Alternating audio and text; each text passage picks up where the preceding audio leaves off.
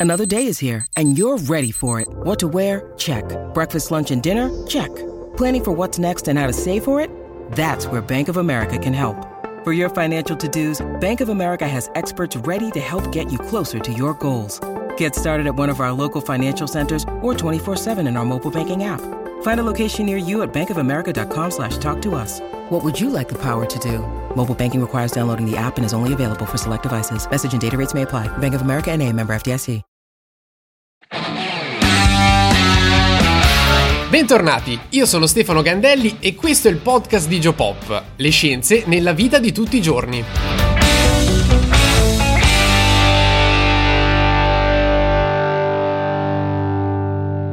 Gli operai prendevano le fibre di amianto, le macinavano e le usavano per creare tubi, lastre ondulate e tegole. Non avevano protezioni però e nemmeno maschere, perciò iniziarono ad ammalarsi in massa, segnando la chiusura della più grande azienda di cemento amianto d'Europa. Ecco la storia di Eternit. L'azienda Eternit nasce in Svizzera nel 1903 e inizia a produrre un materiale che era stato brevettato un paio di anni prima, il cemento amianto. Si tratta cioè di una matrice cementizia al cui interno vengono inserite delle fibre di amianto. Questo perché viene fatto? Perché l'amianto è ignifugo, aumenta la resistenza a trazione del materiale, è leggero e poi anche un ottimo isolante, sia termico che acustico, oltre al fatto che costava pure poco. Proprio per queste caratteristiche i manufatti in cemento amianto erano considerati eterni e quindi Eternit. Quindi no, Eternit non è un sinonimo di cemento amianto, ma è proprio il nome dell'azienda che lo produceva. Ma torniamo alla storia. Nel 1907 l'azienda affida la licenza italiana all'ingegner Adolfo Mazza, che nello stesso anno fonda lo stabilimento Eternit di Casale Monferrato. Però perché proprio a Casale Monferrato? Perché in quella zona erano già presenti altri cementifici e infatti questo diventerà presto il sito produttivo di manufatti in cemento amianto più grande d'Europa. La scelta di aprire l'azienda Eternit a Casale Monferrato però è stata presa anche per un altro motivo, cioè che a Balangero, a circa un'oretta di distanza, si trovava la più grande miniera d'amianto d'Europa. Questa era una miniera a cielo aperto con un'estensione di circa 4 km quadrati scavata sui versanti del Monte San Vittore. Nello specifico, qua veniva estratto il crisotilo, che è una delle varianti di amianto più comuni. Proprio queste fibre venivano separate dal resto della roccia, venivano raccolte e poi caricate su convogli diretti a Casale. Lì venivano poi stoccati in grandi silos pronte per essere lavorate. Ovviamente la lavorazione variava a seconda del prodotto finito, però concettualmente il processo era più o meno questo. Si macinano le fibre, si uniscono alla matrice cementizia e poi si crea l'oggetto finito in cemento amianto. Il punto è che gli ambienti erano estremamente polverosi e tenete a mente questa informazione che ci sarà molto utile più avanti. Ora però torniamo su Eternit e capiamo come ha fatto diventare così importante in Italia Italia. Tra i primi prodotti a marchio Eternit troviamo tegole e lastre di copertura, seguiti poi da tubi che, tra le altre cose, sono stati usati per realizzare la rete idrica italiana dell'epoca. Pochi anni dopo vengono prodotte anche le prime lastre ondulate, che diventano indispensabili per realizzare i tetti dei capannoni, e non solo in realtà. Il vero boom però lo si avrà durante la ricostruzione nel dopoguerra. Per farvi capire, nel 1930 la miniera di Balangero produceva circa 1000 tonnellate di amianto all'anno, ma questo valore nel 1977 raggiunse il valore record di oltre 160.000 tonnellate all'anno. Infatti, non a caso, l'Italia diventò il secondo paese produttore di manufatti in amianto dietro all'ex Unione Sovietica. È proprio ora però che iniziano a sollevarsi le prime grandi problematiche sui diritti dei lavoratori e sulle morti per l'amianto.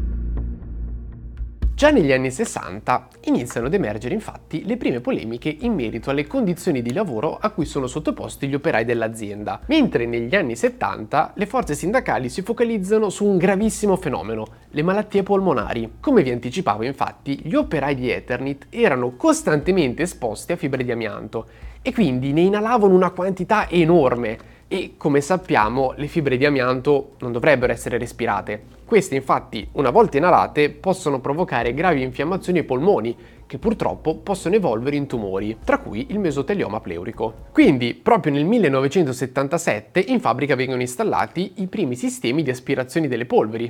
Peccato che purtroppo era troppo tardi per risolvere il problema. A Casale Monferrato le fibre erano ormai disperse, sia perché l'amianto restava sulle tute degli operai, che quindi le portavano in casa, sia perché per decenni sono state disperse nell'aria durante durante il trasporto allo stabilimento o durante la macinazione a cielo aperto degli scarti da recuperare. Pensate che gli scarti delle tubature in Eternit venivano perfino distribuiti gratuitamente ai cittadini.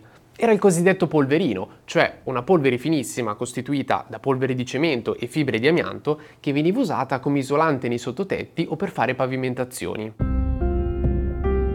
Nel 1981 inizia un'importante causa civile contro Eternit, in cui si accerta la presenza di condizioni di rischio per i lavoratori. Il 6 giugno 1986, quindi 79 anni dopo l'apertura del primo stabilimento, Eternit chiude definitivamente i battenti in Italia. Da questo momento si apre una lunga serie di processi, anche se non voglio scendere nel dettaglio perché non è un qualcosa che mi compete. Quello che ci interessa sapere è che a giugno 2023 c'è stata la condanna del proprietario a 12 anni di reclusione per aver causato la morte di 392 persone. Inoltre è tenuto a versare 30 milioni di euro allo Stato, 50 milioni al comune di Casale Monferrato e poi varie centinaia di milioni alle famiglie delle vittime. Questa sentenza comunque non è risolutiva, sia perché dovrà passare al vaglio di altri gradi di giudizio, sia perché l'amianto è ancora oggi una minaccia per la popolazione. Detto questo, vorrei chiudere con una riflessione. La scienza non sapeva che l'amianto faceva male? Rispondere a questa domanda è complesso. L'amianto come materiale è stato usato per secoli e i primi studi sulla sua pericolosità risalgono soltanto all'inizio del Novecento. Infatti pensate che, vista l'alta mortalità degli operai che lavoravano con l'amianto, già nel 1906 c'è stata una sentenza di condanna del Tribunale di Torino. Però le conoscenze in materia erano ancora molto limitate e quindi la comunità scientifica doveva lavorare ancora parecchio per cercare di far prendere coscienza sia al resto degli scienziati che soprattutto alla classe dirigente. Anno dopo anno però gli studi sono aumentati e hanno chiarito mano a mano molti aspetti, come ad esempio perché l'amianto fa male al nostro corpo e quali sono le possibili patologie che si verificano. Infatti nel 1931 il Regno Unito comprese la problematica e limitò l'uso di questo materiale nel settore tessile. Non era un divieto totale, però era un primo passo. Poi ovviamente per passare dalla scala locale quella globale è necessario tempo e infatti il divieto totale in Italia arriverà nel 1992, mentre la normativa europea in materia arriverà ben 13 anni dopo. Quindi, qual è la morale? Che oggi abbiamo capito che l'amianto è meglio non utilizzarlo e questo è stato possibile solo grazie alla ricerca scientifica. Certo, ampliare le nostre conoscenze richiede tempo, però se non si facesse questo processo, oggi staremmo ancora usando amianto probabilmente e chissà quante altre vittime ci sarebbero state. When you need mealtime inspiration, it's worth shopping Kroger, where you'll find over 30,000 mouthwatering choices that excite your inner foodie. And no matter what tasty choice you make, you'll enjoy our everyday low prices, plus extra ways to save, like digital coupons worth over $600 each week. You can also save up to $1 off per gallon at the pump with fuel points. More savings and more inspiring flavors make shopping Kroger worth it every time. Kroger, fresh for everyone. Fuel restrictions apply. Grazie ragazzi per avermi seguito fino a questo punto, noi ci vediamo in un prossimo episodio del podcast, sempre qui su Geopop, le scienze nella vita di tutti i giorni.